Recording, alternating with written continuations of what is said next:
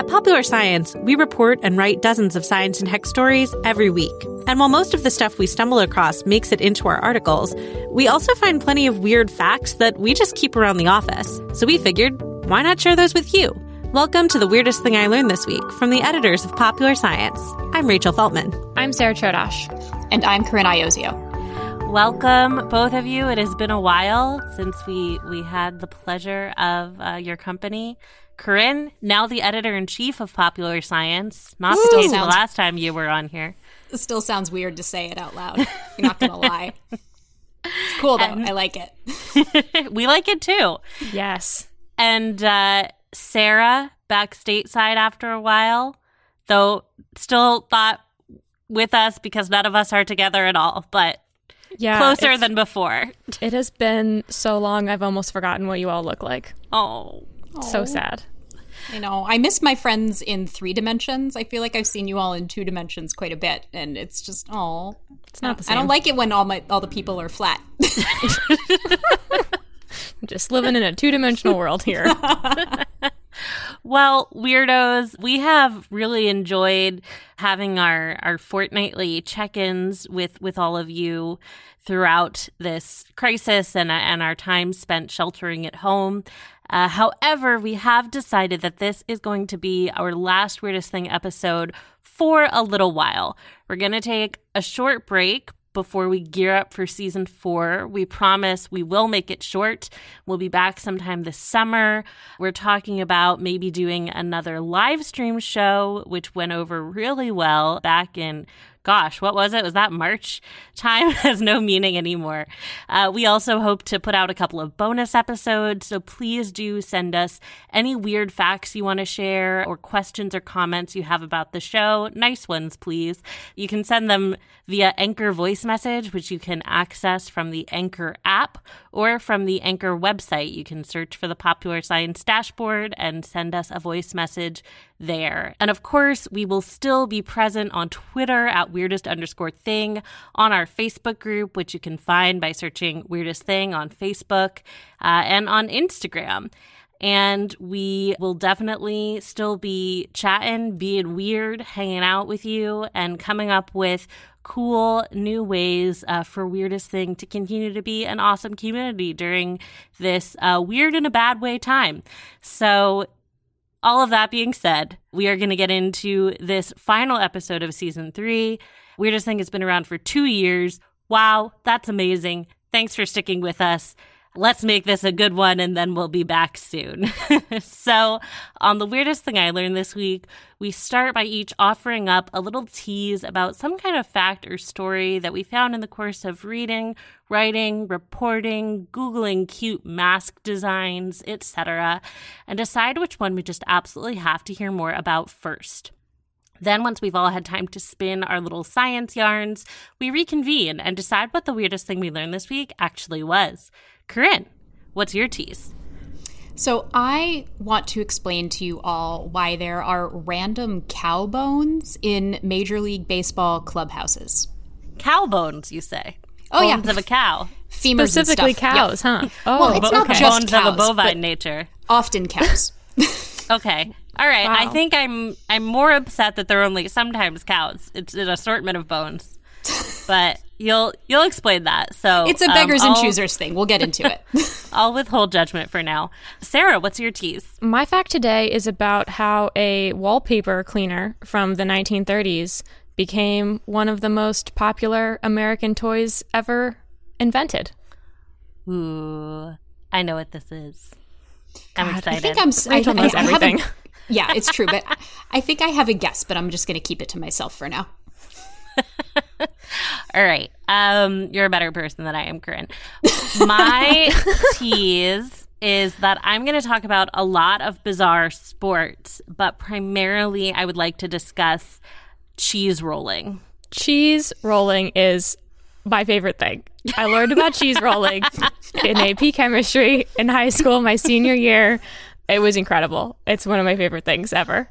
I'm thrilled to hear what the AP Chemistry tie-in was, so we'll definitely have to circle back to that.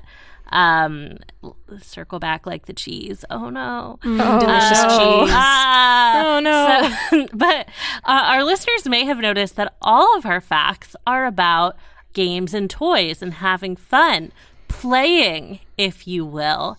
And there's a reason for that. Our latest issue of Popular Science magazine is all about play. Corinne, would you like to talk a little bit about this fantastic issue?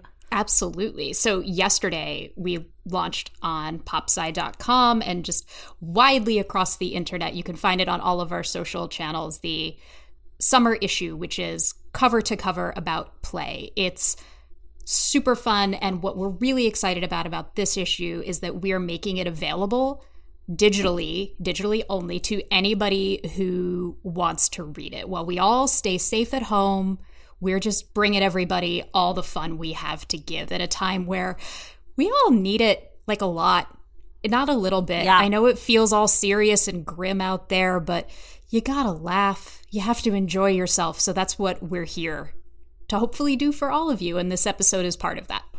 Absolutely. Yeah. And weirdest thing, you know, we have been all about finding those moments of joy and things that are weird in a good way throughout this. So we thought it was absolutely appropriate to celebrate this wonderful, fun-packed play issue. So not all of our facts are from the issue, but as we have all been very immersed in all sorts of sports and play and toys, it's no surprise that we picked up some random factoids along the way. And if you like these, you will definitely enjoy the issue. So check it out. We'll have info in the show notes and, of course, on our associated post on popsci.com/weird. So what should we start with? God, I mean, I want to start with the cheese rolling, if I'm being completely honest. I know. I feel like we need to do that. It has to happen. Okay. So I want to start just because in the process of looking more into cheese rolling, I found so many bizarre sports. So I wanted to start with a little game, if you guys are up for that. Yes, please. So we have played two facts and a lie on the show before, where I say three supposed facts, one of which is not a fact, and you have to guess which is the lie. And so I've done that with sports. So I've come up with a lot of dumb fake sports. And I'm so immersed in the world of bizarre sports that I don't really have a good sense of whether I kept mine realistic or not. I've lost all sense of what's reasonable because I have spent all morning reading about really, really strange things that people do for fun. So this is going to be what it is, and I will read it, and you will have fun. Okay, so we will have fun. Yes, it is demanded of us. Let's do it. We have several rounds of two sports and a lie. Okay, which of these sports is not a sport? Also, I should say the sports I made up, I did Google to make sure they weren't real, but like I in no way guarantee that no one has ever done this thing I made up for fun. Okay, so. Two sports and a lie. Underwater wrestling, where competitors tussle in a swimming pool while wearing fins and masks. Underwater video game championships, where competitors aim to race through game levels before they have to come up for air. Or underwater ice hockey, where you go under the surface of a frozen lake and play hockey, but upside down, with the puck sliding along the bottom while you hold your breath and try not to die. All of those sound fake. There's no way two of those are real. I think, wait, one of these is fake or two are fake? Yes, one is fake. One is fake. I think the hockey is fake because I don't think the physics of that quite work. Well, Corinne, in fact, the ice hockey is real. No. Wow. Can I guess? Yes. Okay. I think it's the wrestling.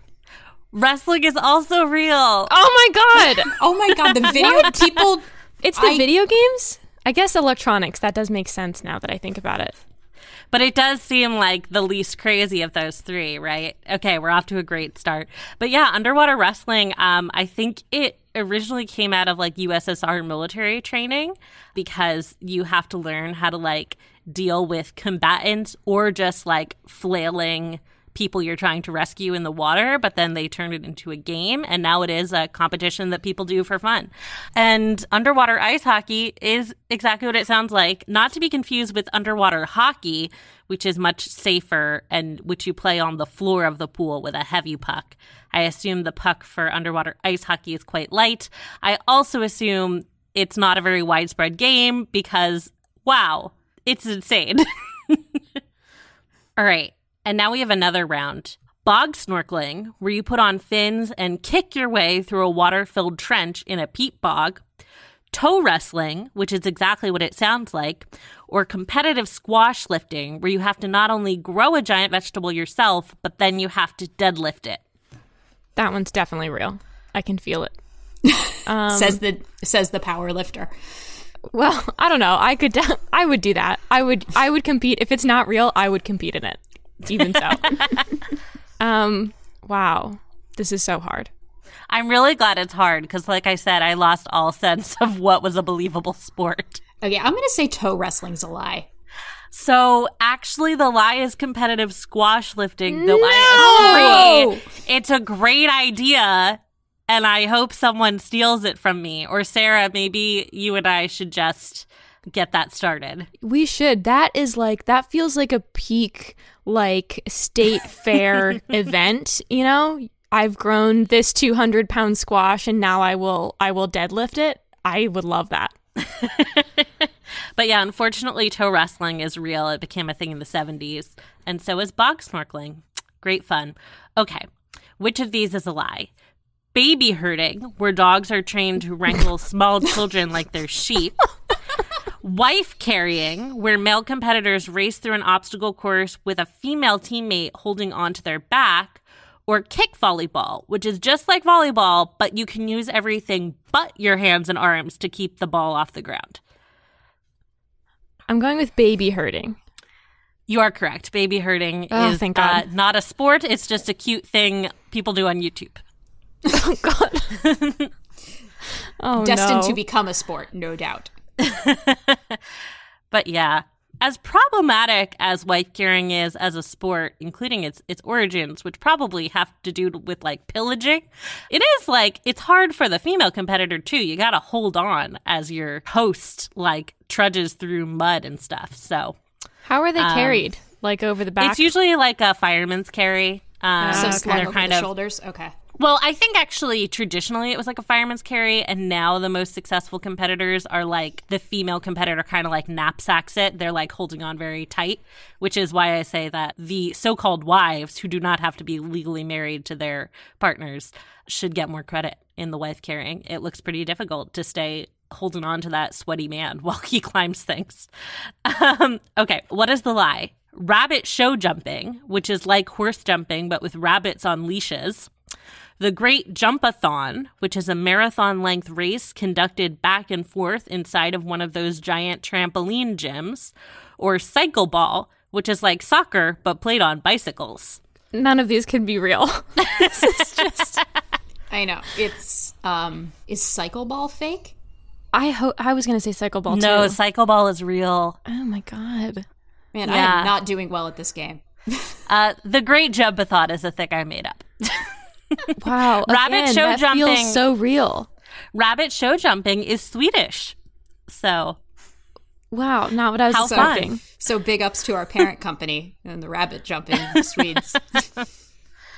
I'm going to start Bonnier's official rabbit jumping team. I will bring us much glory. Okay. Which of these is fake? The man versus horse marathon, which is a 22-mile race where man is pitted against horse. Shin kicking, a 17th century English martial art where contestants attempt to knock each other to the ground with nothing but kicks to the shin. Or the bricklayer's bane, where competitors pick up scattered bricks as they race a 5K, adding them to their packs as they run, and get points both for the speed they race and the height of the stack they can make at the end. Oh my God. The brick one, maybe? Yeah, I don't want to speak. I made that up. Okay, good. Okay. Shin kicking is real. Yeah, I'm sure you could hear my. So real. I'm sure you could hear my air quotes around English martial art, but yes. That is how it is described online. As soon as you said 17th century English martial art, I was like, for sure, Englishmen in the 17th century invented that martial art. Kick in the shins. Okay, here's the last one, and then we will actually talk about cheese rolling, I promise. Mutton busting, which is like bull riding at a rodeo, but instead of a bull, it's a sheep, and the competitors are all tiny children. Extreme ironing, which is where people take ironing boards to the most remote and dangerous places they can think of, and then they stop and they iron something. Or chess boxing, which is where competitors alternate between rounds of chess and boxing. Okay, I know that chess boxing is real because I went down that rabbit hole when I was researching for a Weirdest Thing episode 2 years ago. Wow. So I'm going to take that one out. It's a coin toss, Sarah. What do you think? Oh, my God. I'm going to go with the ironing. So this one was a trap. They are all real. Oh, my God. Ironing? How are you supposed to iron, like, in the middle of a forest? You carry, like, people a generator? People will, like... I mean, I guess they bring, like, battery-powered irons. I don't know. Or they bring a Jenny with them. Yeah, but it's people, like, going up. They'll, like, climb a mountain and then, like, iron. They'll iron while skydiving. It's the cheekiest sport on this list of sports. It's the one that takes itself the least seriously, I have to say. I went on one date once with a guy who had been a childhood mutton-busting star, and they take that very seriously. Yeah, that does feel like a true state fair event of some kind. Well, thank you for playing. And now we can talk about cheese rolling, which is my favorite bizarre sport and which I've been familiar with for a long time because of Neopets, the wonderful website that so many millennials spent their childhoods on. I forgot about cheese rolling in Neopets. Right. You can buy a wheel of cheese from an array of options, and you hope to have it roll down a hill unimpeded in 60 seconds or less. You don't get to watch the cheese. The game just tells you whether the cheese made it down or not, and you can, like, every few meters, it'll allow you to give a command like, dive right or hold cheese steady. So it... it's not the most dynamic game. You didn't even win Neo points. You just won the cheese you already bought, and the resale value on the cheeses sucked, so it was not a great game. But I found it strangely compelling. You know that thing where, like, mathematically, you're not that much older than people, but there is all of a sudden a very clear massive divide, and I have no idea what anything you just said is. Well, Neopets was just a game that was kind of like Animal Crossing before Animal Crossing. Okay. You just, like, you had these virtual pets in a fantasy world, and it was a very capitalist society, Neopets. It was all about making Neo points, but it was before the days where kids had to, like, make their parents, like, buy them credits for a game. It was a very money-driven system, but it was all fake money. So I got to watch with horror as the online game ecosystem switched over to kids having to, like, steal their parents' credit cards for things. I just earned Neo points by merit and by spinning the ferry wheel. So... please. Okay.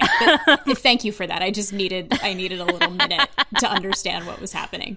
Go on. So, I found this really boring game strangely compelling. And the real sport is quite different, but no less perplexing. The Cooper's Hill Cheese Rolling and Wake is held every spring on Cooper's Hill in England. And it sounds really simple. You roll a wheel of cheese down a hill and try to catch it. But it's so much more interesting than that. For starters, the 9-pound cheese wheel can hit speeds of 70 miles per hour. And then there's the fact that the 650 or so foot hill is quite steep and very craggly and often muddy. So it's incredibly dangerous to chase a 9-pound wheel of cheese going at 70 miles per hour. Where did this come from? Why does it happen? We don't know. We know it was already an old tradition by 1826, which is when it enters the written record in a message written to the town crier, I guess, to announce ye old cheese wheel roll. And it definitely, like, alluded to it being a storied tradition by then. So we know it's quite old. I found a bunch of articles saying it may have started as a way of maintaining grazing rights for the commons, but no one ever explains how or why cheese rolling is involved in grazing rights. Other theories hold that it's the evolution of some pagan ritual, but that version of the story is equally vague, but also kind of seems more plausible to me. So the sport is incredibly dangerous. I really can't stress that enough. It is assumed that several people will leave for the hospital from this event. In 2008, there was an article in the Sydney Herald. You might wonder why. It's because competitors come from all over the world, and Australia is no exception. And this article described the sport as, quote, 20 young men chasing cheese off a cliff and tumbling 200 yards to the bottom, where they are scraped up by paramedics and packed off to hospital. The article writer actually competed himself, and he said that looking down the hill was like looking down a black diamond ski slope with no snow. And so they line the course with giant hay bales to keep cheese from clobbering spectators, because that would be like getting hit in the face with a bowling ball. And they also, like, the local rugby team will volunteer to stand at the bottom of the hill and, like, catch people as they hit the finish line. According to one local paper I found, the highest injury toll in recent years occurred in 1997 when 33 competitors were treated for everything from splinters to broken bones. And in 2005, races were delayed as ambulances delivered victims to the local hospital before returning to wait for the next batch of casualties. So because of all this, the event was officially canceled in 2010.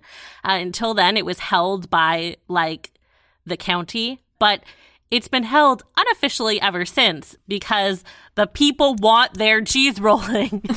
You can't take cheese rolling away from the people. You really can't. Though, even the cheese rollers did postpone the game this year in May due to the pandemic. So kudos to the cheese rollers, a wildly irresponsible bunch, for being responsible about this one thing.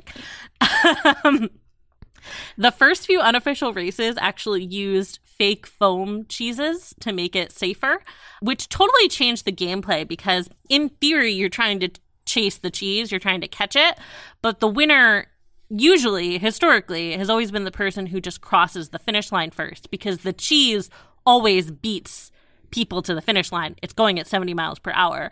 So once you had this lighter foam cheese, it was like more bouncing back and forth down the hill. And the person who caught it actually wasn't even at the front of the race. He just happened to intercept the cheese. However, it now seems, based on videos of how the cheese rolls down, like real cheese is probably used again. But explicit discussion of said cheese is kind of vague online, which is understandable because the police keep telling the cheesemakers that they might be liable for injuries. Wow.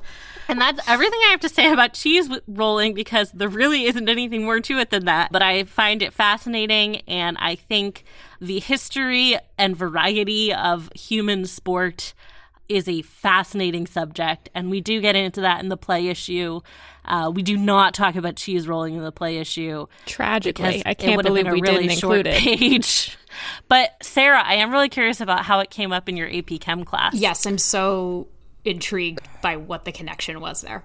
Yeah, so actually, now that I think about it, it was our junior year, because at my high school, if you took an AP class, like most of them are for seniors, and once your AP test was done, they were basically just like, if you're a senior, like, just stop coming. Like, we don't care anymore. Just, you're not going to do anything. And so anyone who was like a junior in the AP classes had to stay, but they would, like, the teachers would, like, make up some activity, like a fun activity for you to do from the time of the test until the end of the school year. So my AP chemistry teacher had us, like, get into groups and do these, like basically fun little projects that had to do tangentially with chemistry. And so my groups was about the chemistry of cheese making.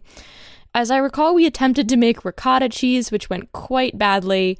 Oh, no, that's like the easiest cheese. It is the easiest cheese. We still, I think we tried to do it with, like, without a thermometer. You shouldn't do it without a thermometer. It's very hard.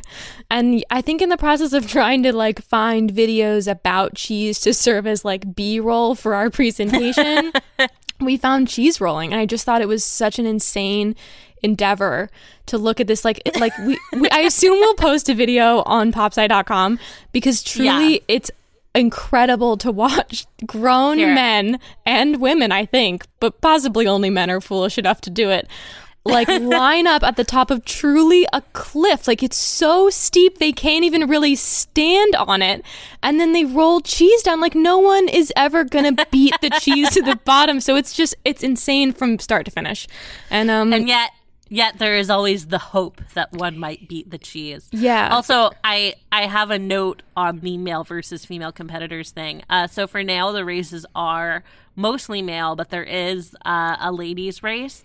And at least according to that article in the Sydney Herald and a couple other articles I read, the women's race, almost everyone competes by sliding down, like scuttering down on their butts, because it is like, that's the smart way to do it. You can pretty much just slide down. It's a very steep hill, and it is pure machismo hubris that makes one think that the best way to win is just barreling down. People literally knock themselves unconscious. The guy who won in 2019 was like, "This is so much better than last year when I knocked myself out." It's wild. I mean, because when you're running downhill, I can't condone it. Yeah, it's just, how do you not go completely ass over elbow? Yeah, I have a friend of a friend who does like downhill mountain foot races, so literally just running as fast as you can down a mountain. And I was like, how do you not fall and break your ankle? And the answer was, a lot of people do. So, yeah, you know, why do we do anything? I mean, all sports are a little ridiculous in the end, right? Cheese rolling. Why do we do anything? I mean, they're all fundamentally made up. So, yeah. That's true. The sports I made up for my quiz should exist. Not all of them should. But the squash one definitely should. Yeah, so for sure. I will be trying to start that sport. All right, we're going to take a quick break, and then we'll be back with more fun facts.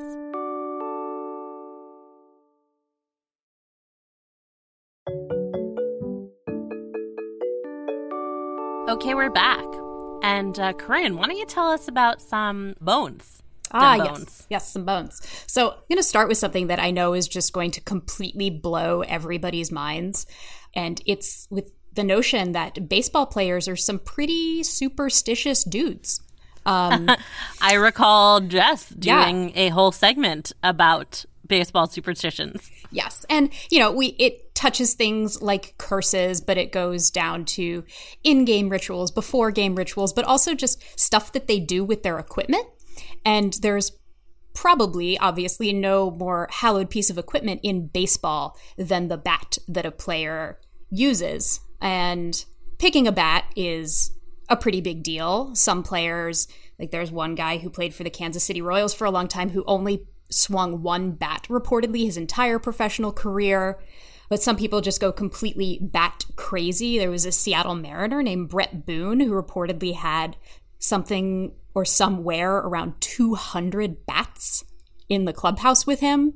So you pick your bat, you pick your 200 bats. But once players have their bat, they are to varying degrees meticulous about the care and maintenance and breaking in of their bats. And there's a whole wide range of things that they do, which we will get into later. But in the history of the game, there is one bat maintenance tradition that really seems to have stuck around. And it is something called bone rubbing. I know. We'll just take a minute and let that sit in. We'll like get all the adolescent jokes out of our brains really quickly. Okay, it's really important for your baseball bat maintenance. Yes, okay. You do lots of bone rubbing. Okay. Okay. Whatever you say. What this means is that players and sometimes equipment managers will take a big old bone, very often a cow femur, sometimes a pork hock or something like that, and they will rub it along the barrel of the bat. Now, players still do this. There's an article in the Washington Post about a cow femur that was in the Washington Nationals clubhouse. Babe Ruth did it. Mickey Mantle did it. There's actually a somewhat famous photo of Joe DiMaggio pressing his Louisville Slugger against what appears to be a cow femur. And yes, of course, there isn't always a good reason why an athlete will do something, where their rituals come from, but there is a little bit of a reason behind why someone would do this. And the idea is that rubbing the exterior of the bat compresses the outermost cells of the wood, and it helps flatten out and smooth the surface. So if you've boned a bat thoroughly and correctly, it actually almost looks like it has a semi-gloss finish on it. Oh, interesting. So I couldn't really figure out when anybody started doing this or why, but it seems to have something to do with the fact that early on, baseball bats were made almost exclusively out of ash, which isn't the hardest wood in the world. It's hard. It's not like you're swinging balsa wood or something like that. But the surface of it, when you take it off the lathe, you end up with all of these little micro cuts and fissures and things like that, and they basically make the surface of the bat less hard but also more vulnerable to breakage over time. So by boning the bat and smoothing out those outer layers, the notion is that you're going to have a harder hitting surface, which is great for that wonderful pop sound, but also those big home run hits. And you're also just going to hopefully increase the longevity of the bat. Now, of course, I went to go see if there was science behind any of this. Science, you say? Science in the baseball. Who'da thunk? So we reached out, and when I say we, I actually mean our former intern, Molly Glick, at my urging when we first discovered this practice, reached out to a dude named Sam Lloyd, who runs the sports science lab at Washington State University. And they test all kinds of sports equipment there, but it's where baseball bats and balls and all manner of equipment go to get rated. They have all of this really cool advanced physics looking into how all these things work and if they're safe and if they meet the standards of the sport. So, Professor Lloyd says, the effects are small and complex. Wood is porous, so increasing the density would also increase strength.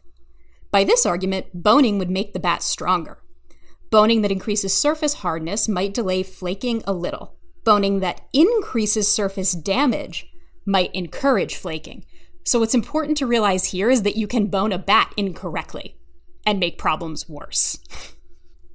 So you got to be really careful. You always want to bone carefully. Always bone carefully. It's just sound life advice for sure. Because if you end up making these cracks worse, then moisture gets in, and moisture plus wood equals bigger cracks and all kinds of other bad things. Now, when has a lack of certainty ever stopped a baseball player from doing anything, let alone baseball bat manufacturers from capitalizing on the notions that people have and the lore surrounding their bats?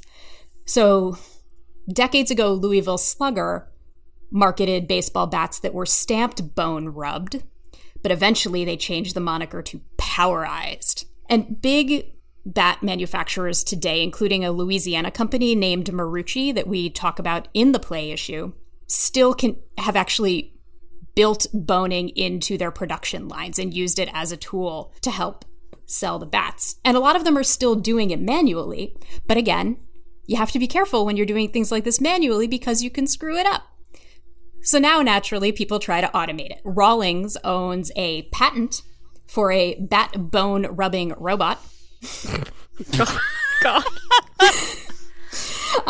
And their contraption uses computerized controls to carefully rotate the bat and apply even pressure from the bone across the bat's surface. A few years ago, Louisville Slugger launched a new line called the MLB Prime, whose finishing stages harken back to bone rubbing but aren't exactly bone rubbing. They basically have created a really intense polisher that applies something around 500 pounds of pressure to compress the grain and flatten the hitting surface. And this is a good point for me to point out that it doesn't actually have to be a bone. I was just going to say, are they for real still using like a legit bone? Because that just seems like not the optimal tool. So it doesn't have to be a bone. It just needs to be something that's harder than the bat itself. So if a bone's not available, people use the edge of a sink or a toilet. People have been seen using Coke. You gotta toilet your bat. I mean, if I'm not going to bone my bat, I'm going to use it on the crapper. It really just, it can even actually be a wood that's harder than the wood of the bat. All that matters is that it's harder than the surface you're trying to compress. But here's the really crazy part, that this is a thing that's still happening, is that players don't even use predominantly ash bats anymore. They've pretty much all switched over to maple, which is a much harder wood to begin with. So if you're concerned about increasing the surface hardness and we're already using a harder wood, then does it really still even matter? Of course, again, when has that stopped anyone? Baseball lore dies super hard. And I mean, we could go down a whole other rabbit hole talking about the differences between maple bats and ash bats and how everybody switching to maple bats is really Barry Bonds' fault because he was using a maple bat when he broke the home run record. He was also using steroids, but we don't really need to talk about that right now. But it was definitely the maple bat, Corinne, for sure. 100%. 100%. So, but of course, he started this trend and everybody switched to maple. And because of the grain structure of maple, those bats break differently than ash bats, but in a very dangerous shrapnel, like eye gouging kind of way. So Major League Baseball commissioned a study, and they basically said, we used to think that we had to hit the edge grain of a bat, which is where the grains of a wood look like tiny little layers. It turns out with a maple bat, you want to hit it on the face grain, which is the oval part. So now that they've basically reoriented the way people are holding maple bats, they're a lot less dangerous. And it turns out it's easier to get maple because there was a pest called the emerald ash borer that really decimated the ash trees, which people pretty much started using just because they basically grew like weeds and they were everywhere. But anyway, that's the maple bat digression. But again, you're never going to stop players from doing what they do.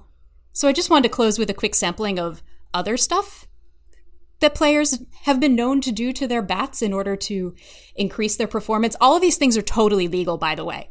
The rules of Major League Baseball only stipulate that a bat has to be solid wood and of a certain length, and that the pine tar, which is the stuff that you, or anything that you put on the grip, can't extend past a certain point. But anything you want to do to the surface of it that doesn't leave any sort of really icky residue or anything like that is totally legit.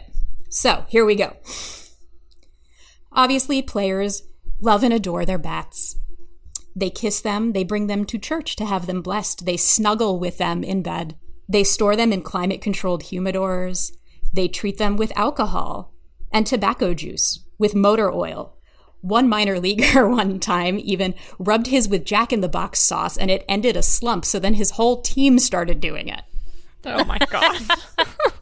And, of course, because why not? You're using a cow bone. Why not rub it down with some manure?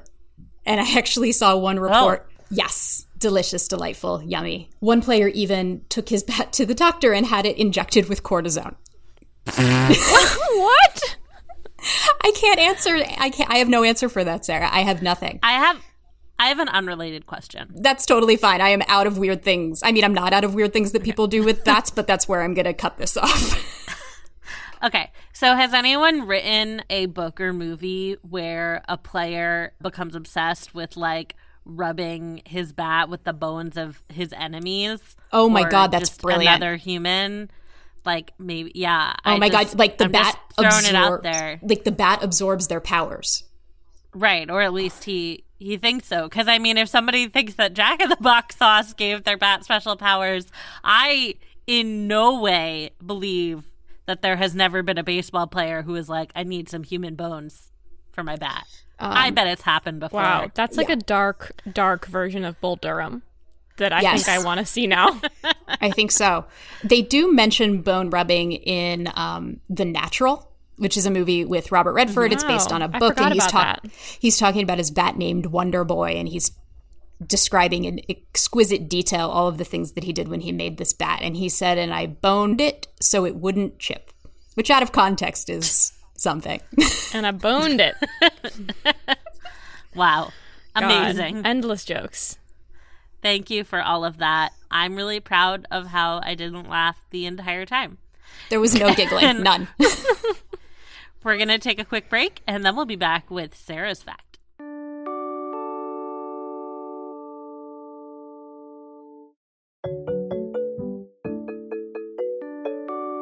Okay, we're back.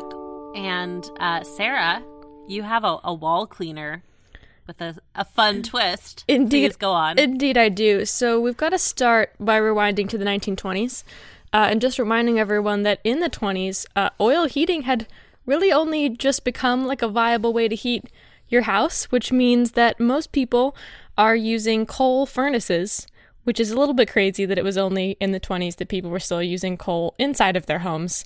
And the thing about coal, you might know, is that it produces a lot of soot. And the soot gets everywhere. It just floats around in the air, and then it likes to settle on things. And that's especially a problem, like, if you were not very well off, you probably didn't have, like, if you were rich, you maybe had one coal heater for your whole house. But if you were not so well off, you maybe had, like, a little furnace in every room. So that's a lot of soot. And it creates a pretty decent market for cleaning products to get that soot off of your walls. Especially because back then, you probably had wallpaper, and wallpaper back then was made of paper. And you can't really wash paper very easily, so it was pretty hard to get all that soot off of your walls.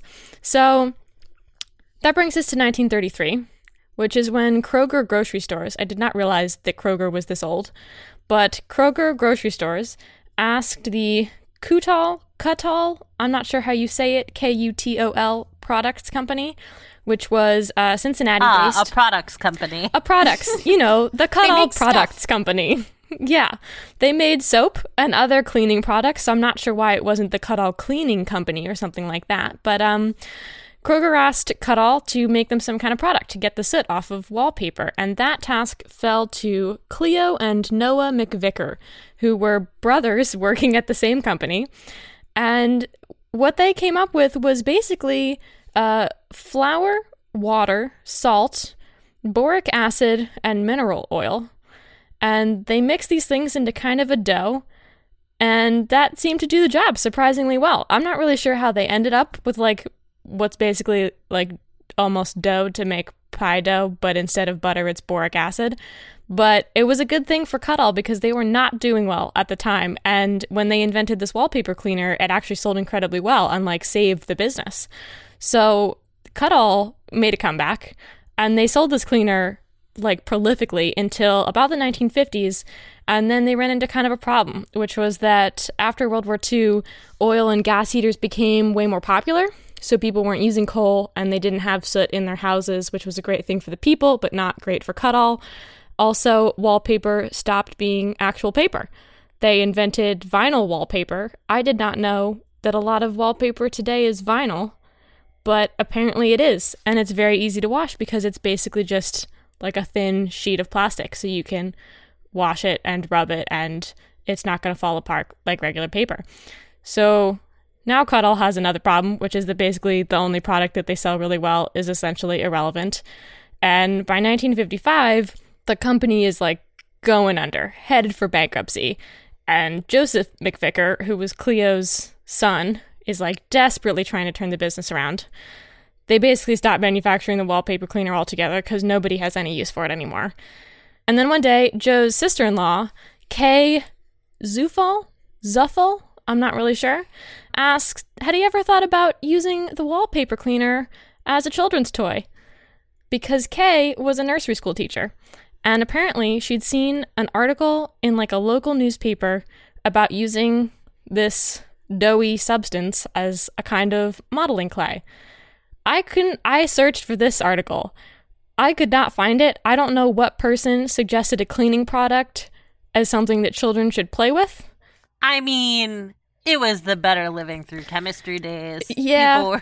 People were very trusting. People wanted their kids to play with anything. Yeah. So I don't know if the person who wrote that original article knew, like, that the dough was safe or not, but Kay, being related to the owners of Kutol, actually knew that it was, like, probably fine.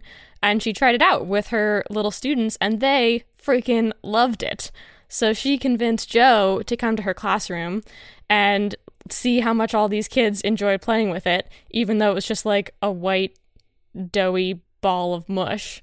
And since he had literally nothing better to do with his company, he was like, well, we're going to pivot to just making this dough, but we're going to take out the boric acid, which is the cleansing agent. So it's basically now just water, flour, and salt, very safe for children to be playing with. And then in 1956, he created the Rainbow Crafts Company as a subsidiary of Kutol Products, and they started making Play-Doh. Wow. It's Play-Doh. Hard to guess, I know, a dough-like substance. Joe wanted to call it Rainbow Modeling Compound, which really speaks to... What a dork. Yeah. That converts right into a snappy TV jingle. Yeah. I think the McVickers were a very literal people. The Kutol Products Company, Modeling Compound. But fortunately, Kay and her husband knew better and came up with the name Play-Doh, which was a lot more kid-friendly. So it started coming out in the 1950s. It was originally available in just red, yellow, and blue, and really only being marketed to kids in the greater Cincinnati area because it was a pretty small company. And then Joe was able to convince Bob Keeshan, I'm sure I'm not saying that correctly either, but you might know him as Captain Kangaroo. I don't know him as Captain Kangaroo because that was before my time.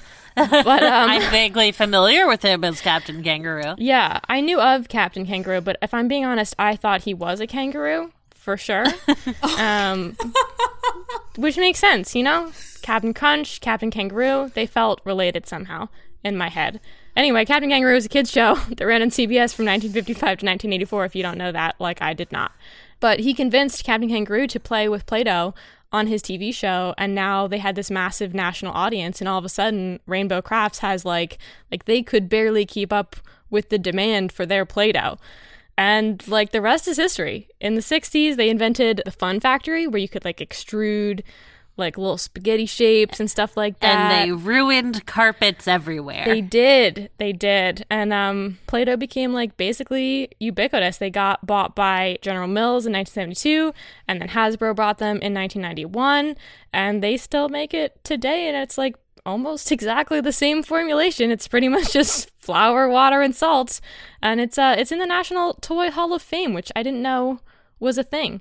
But it got inducted in 1998. And that's the story of Play-Doh. Well, we've all learned a lot. What was the weirdest thing we learned this week? I mean, all the boning stuff for me was...